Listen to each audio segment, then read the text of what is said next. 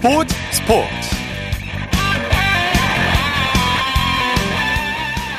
여러분 안녕하십니까? 아나운서 이창진입니다. 오늘은 배구 소식으로 시작하겠습니다. 한국 남자 배구가 아시아 배구연맹 AVC컵 대회를 4위로 마감했습니다. 임도헌 감독이 이끄는 한국 대표팀은 오늘 태국 나콘빠톰 시티 체육관에서 끝난 AVC컵 3, 4위전에서 바레인에게 3대 0으로 졌는데요. 지난 2014년 이후 8년 만에 우승을 노린 한국은 이번 대회 4위로 마감했습니다.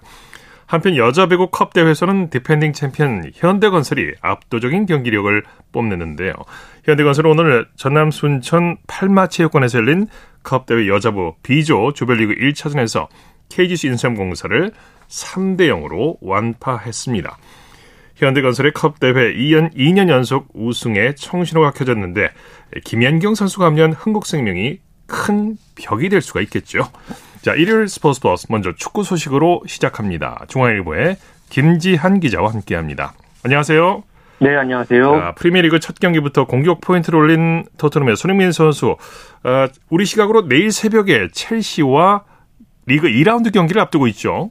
네, 토트넘이 우리 시각으로 내일 새벽 0시 30분에 영국 런던 스탠포드 브리지에서 첼시와 프리미어리그 2라운드 원정 경기를 치를 예정인데요. 네. 지난 그 사우스햄턴과의 프리미어리그 개막전에서 도움을 기록했던 손흥민 선수 두 경기 연속 공격 포인트와 함께 시즌 첫 번째 골을 노리고 있고요. 토트넘과 첼시 모두 개막전에서 나란히 승리를 거뒀기 때문에 이번 경기에서 개막 2연승을 노리는 게임을 두 팀 모두 기대하고 있습니다. 네. 토트넘이 첼시에게 유독 약한 면모를 보여왔기 때문에 시즌 첫 맞대결을 펼칠 이번 경기 그래서 관심이 더욱 모아지고 있죠. 네, 토트넘이 최근 10경기만 놓고 보면 첼시를 상대로 해서 2무 8패 무승으로 매우 약했는데요. 그렇군요. 특히나 어, 지난 2020-21 시즌의 10라운드 원정 경기에서 득점 없이 한 차례 비긴 이후에 첼시를 상대로 해서 컵 대회까지 포함해서 내리 5연패를 당했습니다. 아, 최근에 한 번도 이긴 네. 적이 없네요. 네, 그렇습니다. 네. 그런데 이번에는 그래도 조금 분위기가 다를 것이다. 아, 이런 또 영국 현지 언론들의 어, 전망이 잇따랐는데요.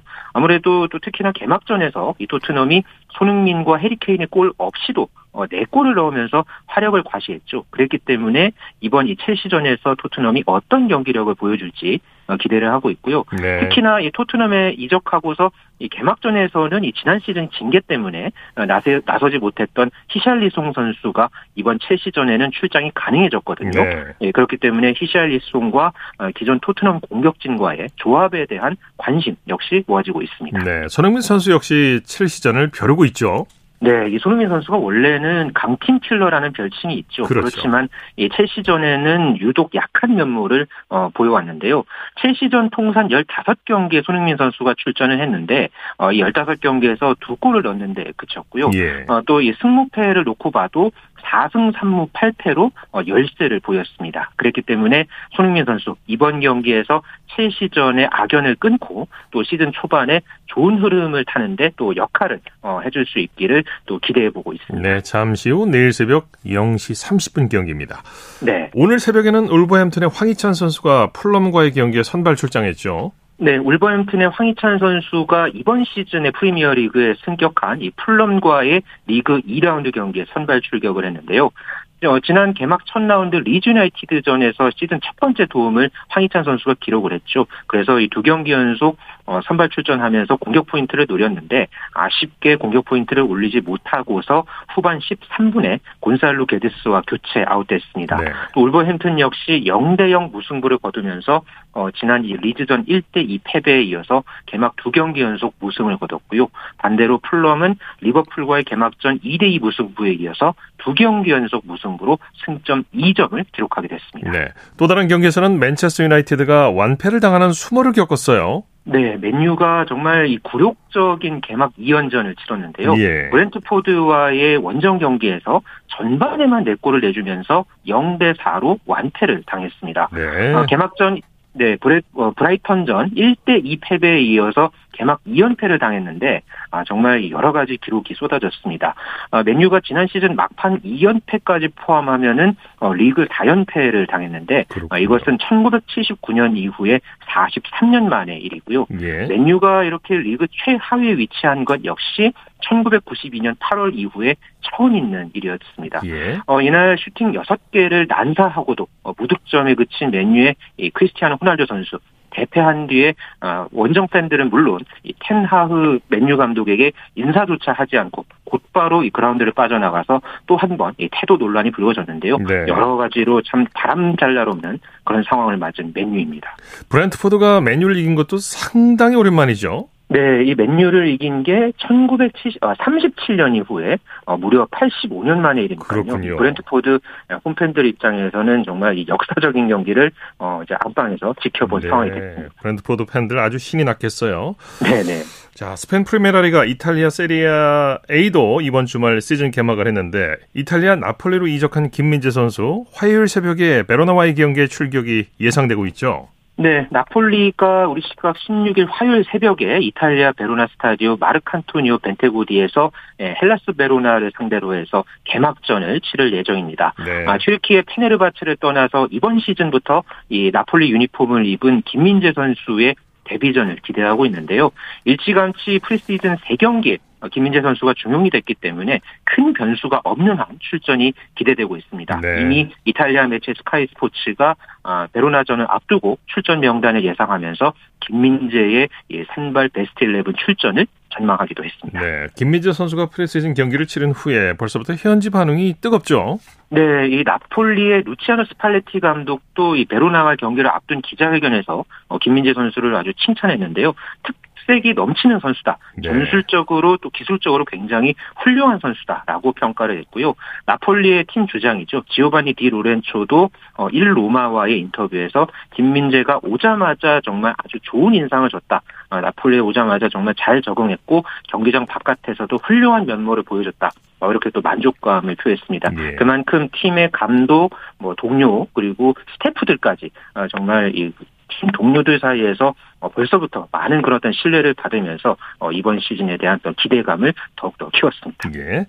자, 황인선 감독이 이끄는 20세 이하 여자 축구대표팀 내일 새벽에 나이지리아와 20세 이하 여자 월드컵 조별리그 2차전을 앞두고 있죠.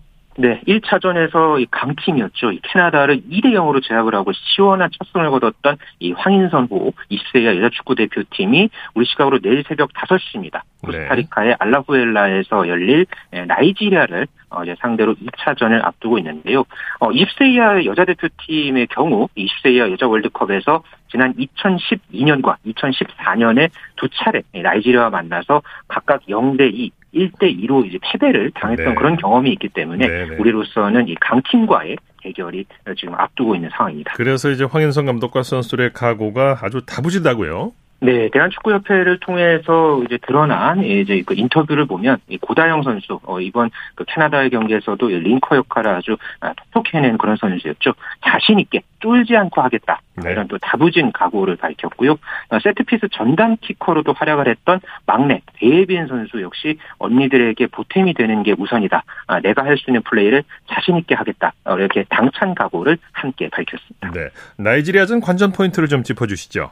네, 이기면은 어쨌든 다음 이 8강 토너먼트 진출 가능성이 커집니다. 현재 어, C조에서 우리나라가 1위, 나이지리아가 2위를 달리고 있기 때문에 양 팀다 어, 공격적인 운영을 펼칠 가능성이 있습니다. 하지만은 그래도 이제 전력적으로는 나이지리아가 결코 만만치 않은 그런 상대이기 때문에 피지컬이 좋은 이 나이지리아를 상대로 해서 어, 지난 1차전이었죠. 이 캐나다전처럼 적극적인 압박으로 상대 실수를 유발하는 그런 플레이 위주의 전술 운영을 한다면 충분히 우리가 이 나이지리아 나이지리아를 상대로 도 좋은 경기를 할 것으로 기대하고 있습니다. 네. 국내 프로축구 K리그 1 소식 알아보죠. 상위권에 있는 3위 포항 스틸러스, 5위 제주 유나이티드가 맞대결을 펼쳤죠. 네, 제주 월드컵 경기장에서 열린 K리그1 28라운드 경기에서 아, 제주 유나이티드가 아주 엄청난 대승을 거뒀습니다. 예. 포항 스틸러스와의 경기에서 5대 0으로 완승을 거뒀는데요. 아, 네. 윤빛가람 선수가 멀티골을 기록을 했고요. 또 제르소와 주민규 조나탄 링의 골까지 더해서 어, 제주가 완승을 거뒀습니다. 네. 이렇게 되면서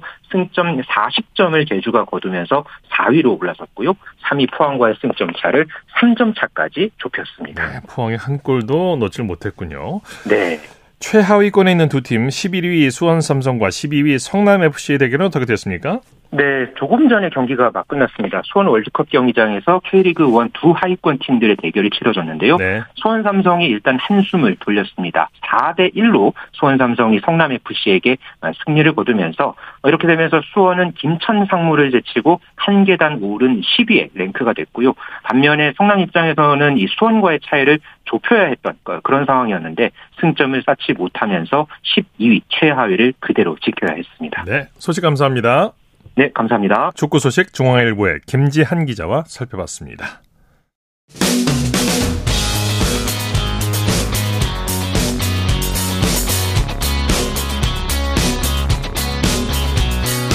따뜻한 비판이 있습니다. 냉철한 분석이 있습니다. 스포츠 스포츠. 일요일 스포츠 스포츠 생방송으로 함께하고 계십니다. 9시 30분 지나고 있습니다. 이어서 프로야구 소식 살펴보겠습니다. 스포티비 뉴스의 김태우 기자와 함께합니다. 안녕하세요. 네, 안녕하세요. 먼저 광주로 가보죠. 롯데가 기아에게 전날 패배를 설욕했네요.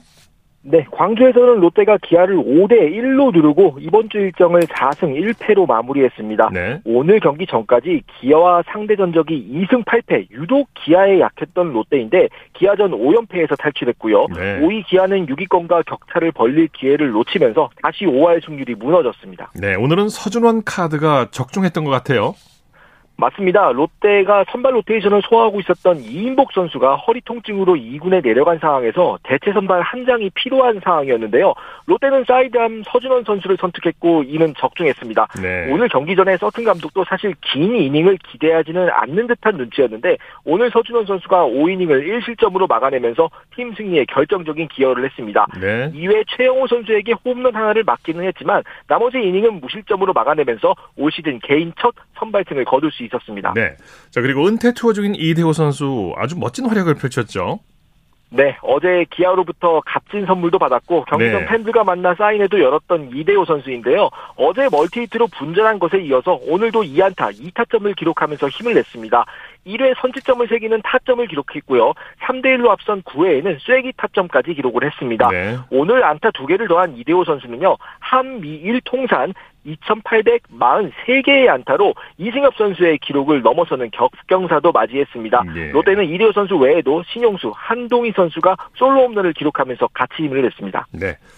NC가 LG를 꺾고 후반기 상승세를 이어가고 있네요.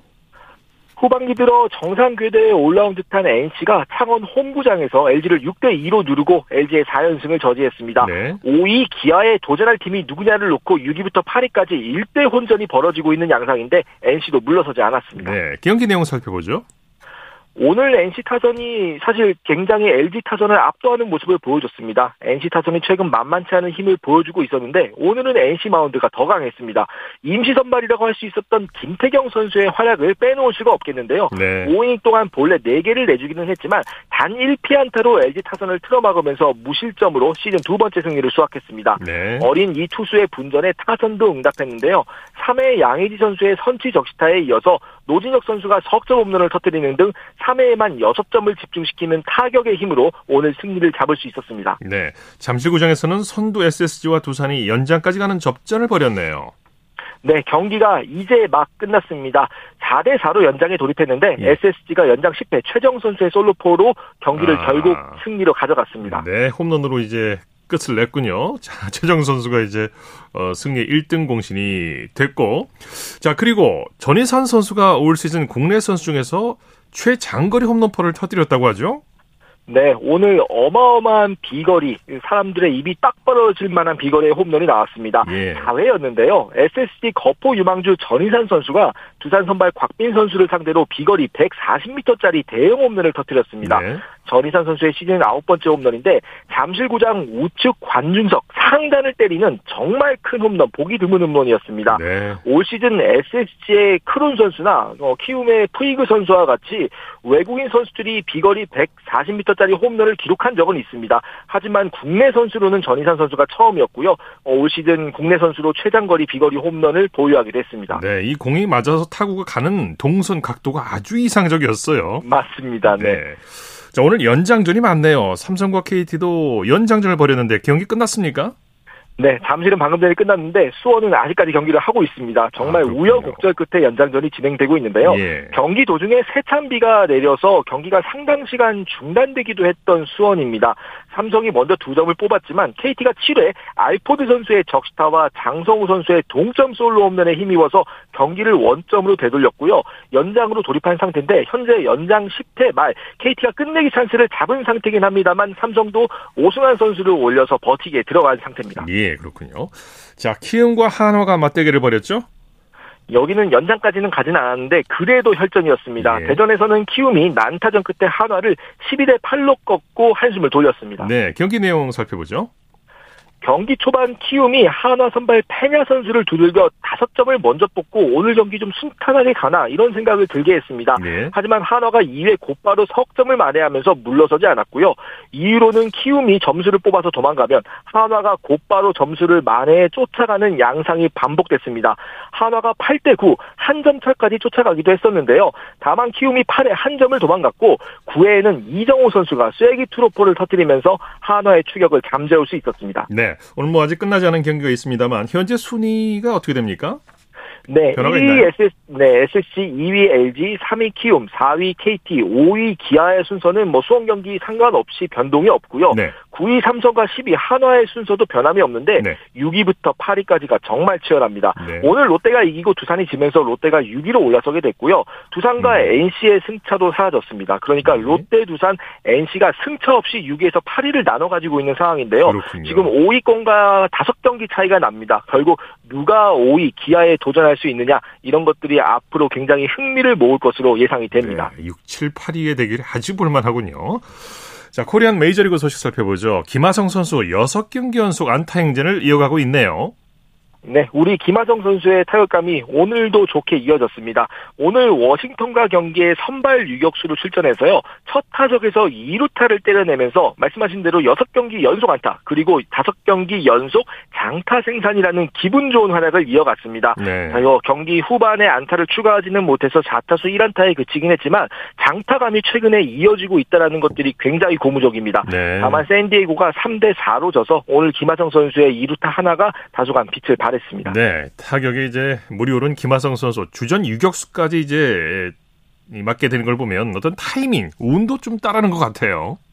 네, 어제 굉장히 충격적인 소식을 전해드렸었는데요. 네네. 네. 팀의 간판 스타이자 주전 유격수인 페르난도 타티스 주니어 선수가 금지 약물 복용이 적발돼서 80경기 출전 정지 처분을 받았습니다. 예. 샌디에고 입장에서는 간판 스타를 잃었다는 점에서 굉장히 뼈아픈 타격인데요.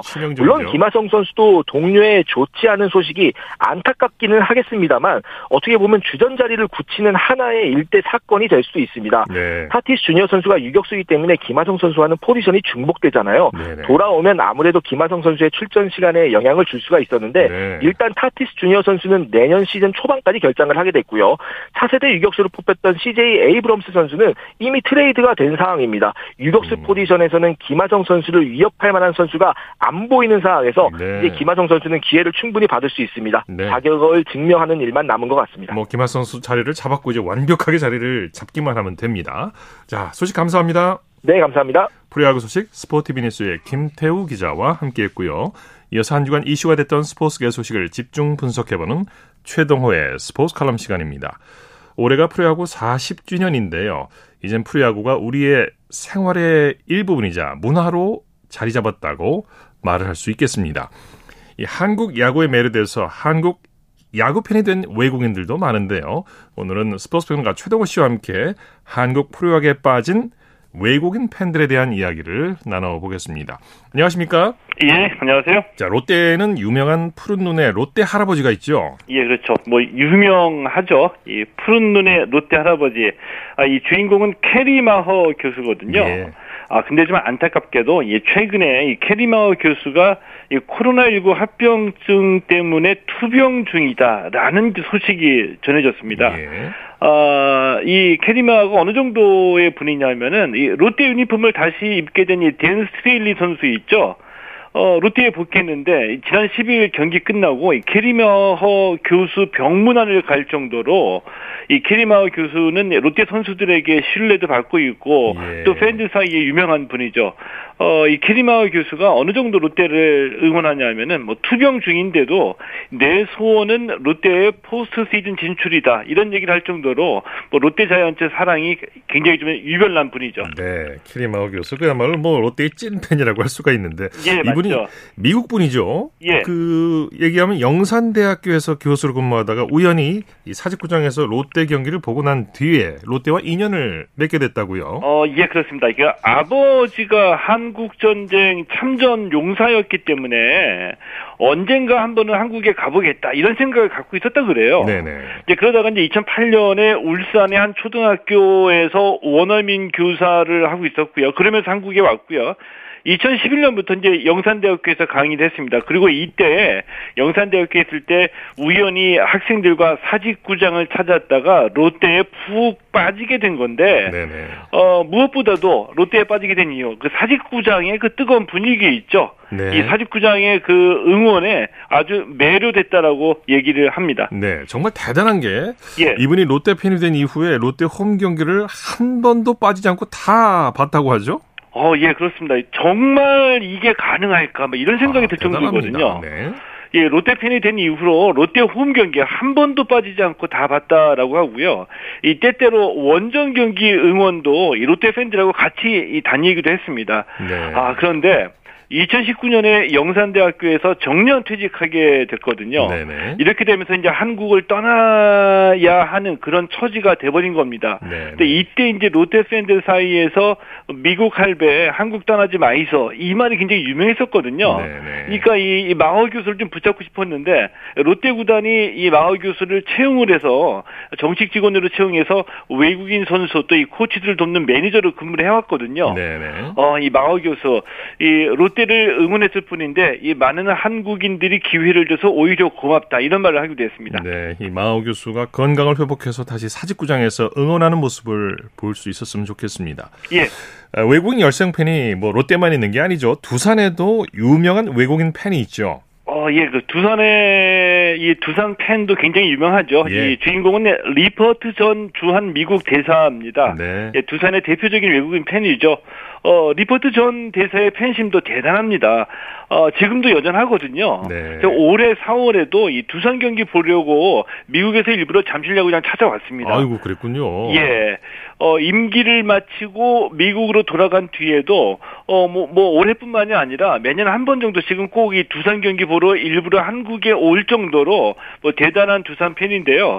어, 지금 미국에 있는데 임기 마치고 SNS에 가끔씩 두산 응원 메시지 올리고 있습니다. 네. 마허 교수도 그렇고 리퍼트 전 대사도 그렇고요. 예. 한국 야구의 매력을 느낀 뭔가 특별한 이유가 있겠죠. 아, 분명히 있으니까 이제 매료가 됐을 텐데, 네. 어, 이 한국 야구 좋아하는 이 외국인들이 공통적으로 하는 얘기가 있습니다. 이게 그게 뭐냐면은, 네. 한국 야구장 뜨겁다, 재미있다, 이런 얘기거든요. 네. 그러니까 이 얘기는 결국에 이 한국 야구장에는 우리만의 독특한 야구 문화, 응원 문화가 있다는 얘기죠. 네.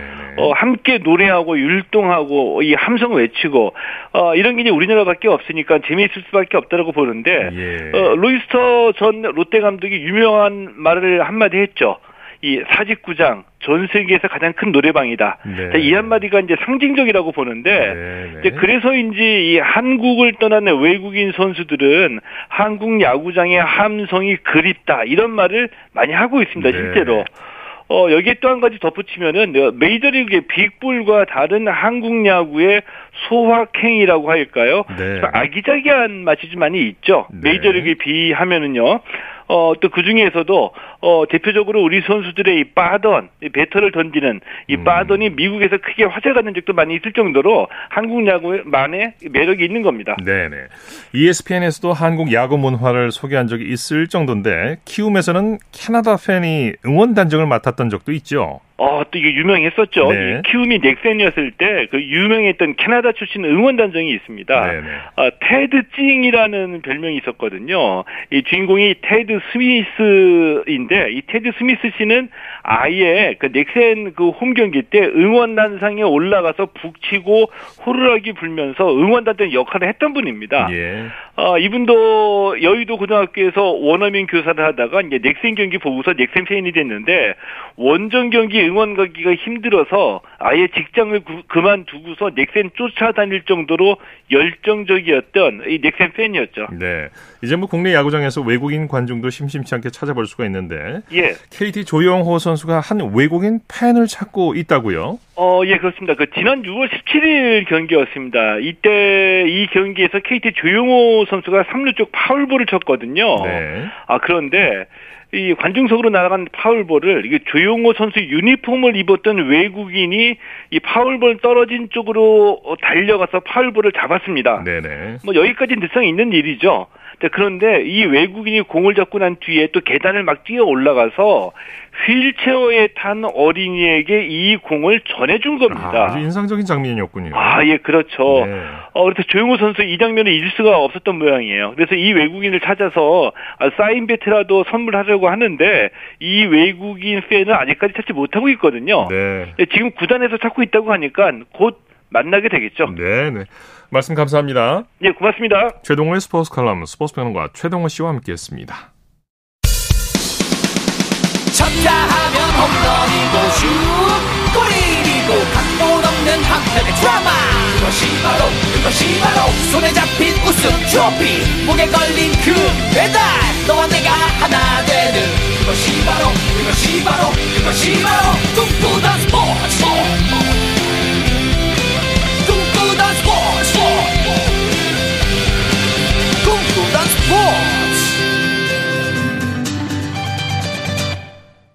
일요일 스포츠 스포츠 생방송으로 함께하고 계십니다. 9시 46분 지나고 있습니다. 이어서 다양한 종목의 스포츠 소식을 전해드리는 스포츠 와이드 시간입니다. 이혜리 리포터와 함께합니다. 어서 오십시오. 네, 안녕하세요. 배구 여제 김연경 선수가 2년 만에 국내 무대에 복귀해서 어제 멋진 활약을 보여줬는데 선수 생활을 마무리한 뒤에 IOC 선수위원으로 활약하고 싶다고 밝혔네요. 네, 김연경 선수가 어제 국내 여자 프로배구 복귀전 치렀습니다. 네. 이 복귀전 치르기 전에 가진 인터뷰에서 김연경 선수가 국내에서 선수 생활을 마무리한 뒤에 IOC 선수위원으로 활약하고 싶다라는 이런 포부를 밝혔는데요. 네. 이 김연경 선수는 예전부터 배구의 저변을 늘리는 일에 관심이 있었던 터라 지난 일요일에는 경기도 안산시 성호문화체육센터에서 배구 꿈나무들과 함께 김연경 안산 유소년 배구 클래스를 열기도 했습니다. 예. 이렇게 김 선수는 유소년 선수들을 지도하면서 뜻깊은 시간도 보내고 있었는데요. 지난 9일 화요일 KBS 9시 뉴스입니다.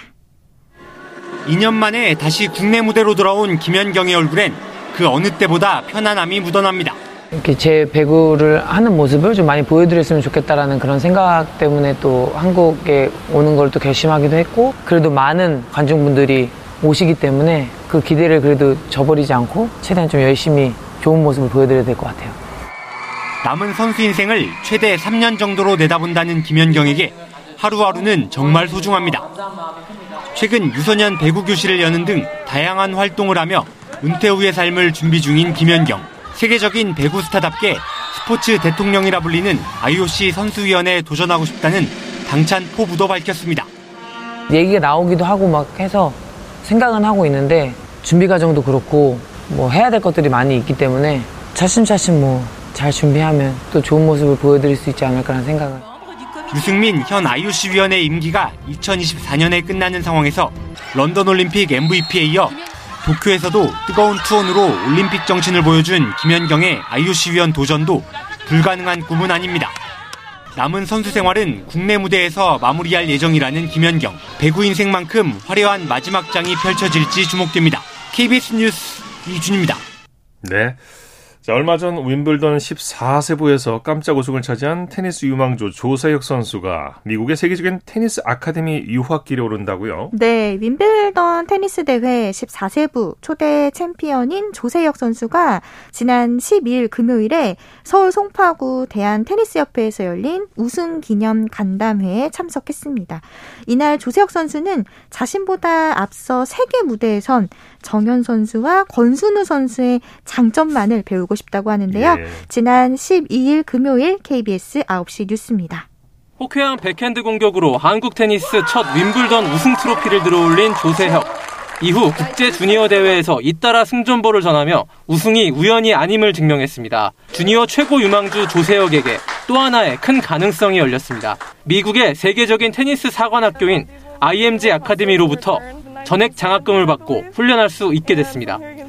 윈블던 우승으로 이제 더욱 성장할 수 있었던 것 같아요. 더 많이 배우고 느끼고. 중학교 2학년이지만 키가 벌써 180cm, 공격적인 포핸드와 백핸드가 강점입니다. 하지만 여기서 만족할 수는 없습니다. 자신보다 앞서 세계 무대에선 두 선배의 길을 따르려면 이제부터 시작입니다. 정현 선수 백핸드 이제 down the line 샷이랑 건수 선수 드롭샷을 지금 빨리 배워야지 더욱 성장할 수 있을 것 같아요. 한 살 아래 동생도 14세부 국내 3위에 올라 있는 유망주에 부모님이 모두 선수 출신인 테니스 가족의 장남입니다. 빠르면 내년 초 미국 유학길에 오를 조세혁은 3년 뒤 주니어 그랜드슬램 정상 정복부터 차근차근 도전할 계획입니다. KBS 뉴스 김기범입니다. 네. 에, 그리고 국가대표 선수촌에서 음주운전 사고를 낸 스피드 스케이팅 김민석 선수에게 중징계가 내려졌어요. 네, 이 스피드 스케이팅 대표팀 합숙 훈련 중에 음주운전 사고로 물의를 일으킨 김민석, 정재웅, 정재원, 정선교 선수에 대해서 지난 8일 월요일에 이 대한 빙상 경기 연맹이 스포츠 공정위원회를 개최한 뒤에 자격 정지 징계를 내렸습니다. 네. 어, 자세한 내용은 지난 8일 월요일 KBS 9시 뉴스로 들어보시죠. 김민석과 정재원 두 올림픽 메달리스트들이 고개를 숙였습니다. 이번 일로 실망을 많이 끼쳐드린 것 같아서 진짜 너무 죄송합니다. 경솔하게 생각했던 것 같아 정말 많이 반성하고 죄송하게 생각합니다.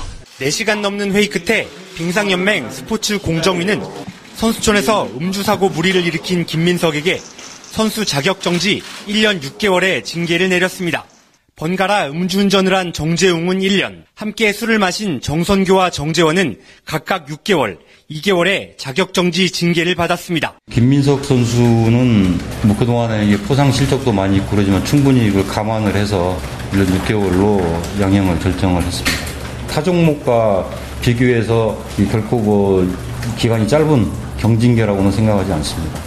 공정위 조사 결과 김민석과 정재원 등 선수들은 만취 상태까지 술을 마신 걸로 드러났습니다. 취해 있어서 제가 말리거나 그렇게 할 수 있는 상황이 아니었고 징계 기간 선수들은 국가대표는 물론 실업팀 활동도 금지됩니다. 하지만 2024년 2월에 복귀할 수 있는 김민석의 차기 동계올림픽 출전 길은 열렸습니다. 현재 진행 중인 경찰 조사 결과에 따라 김민석의 국가대표 자격 박탈 기간은 더 길어질 수 있어 빙상계가 또 한 번 술 앞에 휘청이고 있습니다. KBS 뉴스 이준입니다. 네, 스포츠와이드 이혜리 리포터와 함께했습니다. 수고했습니다. 네, 고맙습니다.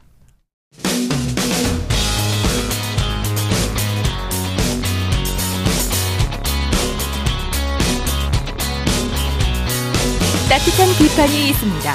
냉철한 분석이 있습니다. 스포츠 스포츠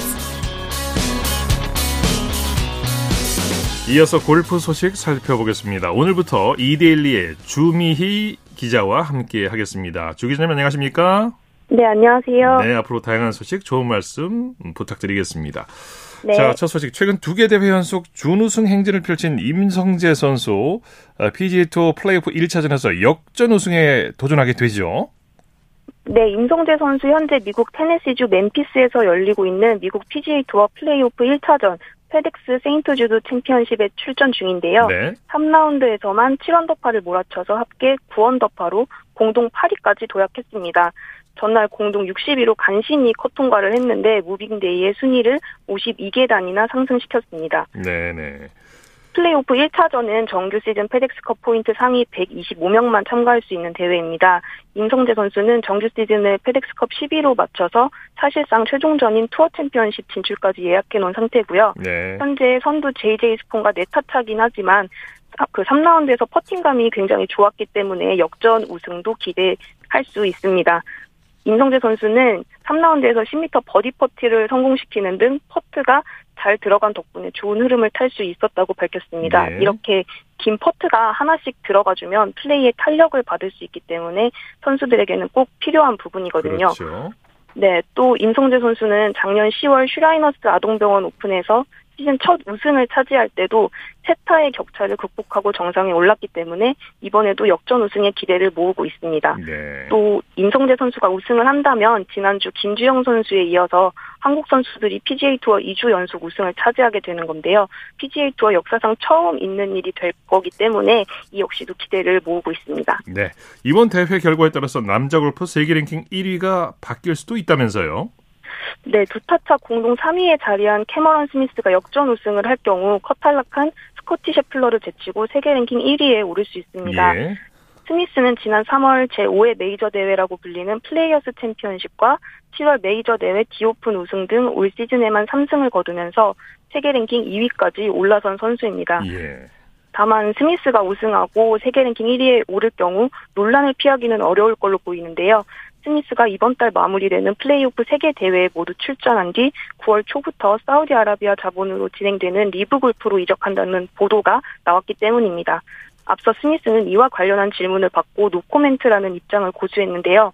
PGA 투어가 리브 골프 선수들의 PGA 대회 참가를 금지하고 있기 때문에 총 상금 1,400억 원이 걸린 플레이오프 세 개 대회에서 거액의 상금을 챙긴 뒤 바로 리브 골프로 합류하려는 꼼수가 아니냐는 지적이 나오고 있습니다. 예. 플레이오프 1차전 최종 라운드를 주의, 깊, 주의 깊게 지켜봐야 할 것 같습니다. 네.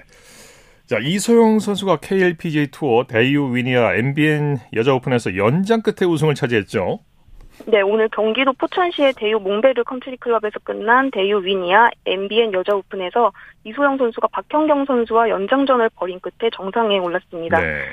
신기하게 이소영 선수는 2016년 정규 투어 첫 우승을 기록했고 2018년 3승, 2020년 1승을 거두면서 짝수해에만 우승했는데요. 그렇군요. 이번에도 역시 짝수해인 올해 투어 통산 6승째를 따냈습니다. 예. 우승 상금은 1억 6,200만 원입니다. 네. 사실 경기 중반까지만 해도 이소미 선수의 2연패가 유력해 보였습니다. 이소미 선수가 한타차 단독 선두를 달리고 있었거든요. 근데 이소영 선수가 14번 홀에서 버디를 잡으면서 공동 선두에 올랐고요. 네. 이소미 선수는 16번 홀 그린 주변 러프에서 세 번째 샷을 시도하다가 뒷땅을 치는 실수를 하면서 공을 2m밖에 보내지 못하고 통안에 보기를 기록하고 말았습니다. 네네. 또 2홀에서 박현경 선수가 8m 버디를 잡으면서 순위를 뒤바꿨고요. 결국 이소미 선수는 우승 경쟁에서 탈락하고 이소영, 박현경 선수가 연장전으로 향했는데요. 2차 연장전에서 박현경 선수가 시도한 버디 퍼트가 조금 짧았던 반면 이소영 선수는 약 4m 거리에서 버디에 성공해 우승을 확정지었습니다. 예. 우승을 아쉽게 놓쳤지만 올해 상반기만 해도 다소 부진했던 박현경 선수는 지난주 제주 삼다드 마스터스 3위에 이어서 이번 대회에서 준우승을 기록했기 때문에 조만간 우승이 나오지 않을까 기대가 됩니다. 예. 자, 소식 감사합니다. 네, 감사합니다. 골프 소식 이데일리의 주미희 기자와 정리했습니다. 스포츠 스포츠 오늘 준비한 소식은 여기까지고요. 내일은 8시 30분부터 들으실 수 있습니다. 함께해 주신 여러분 고맙습니다. 지금까지 아나운서 이창진이었습니다. 스포츠 스포츠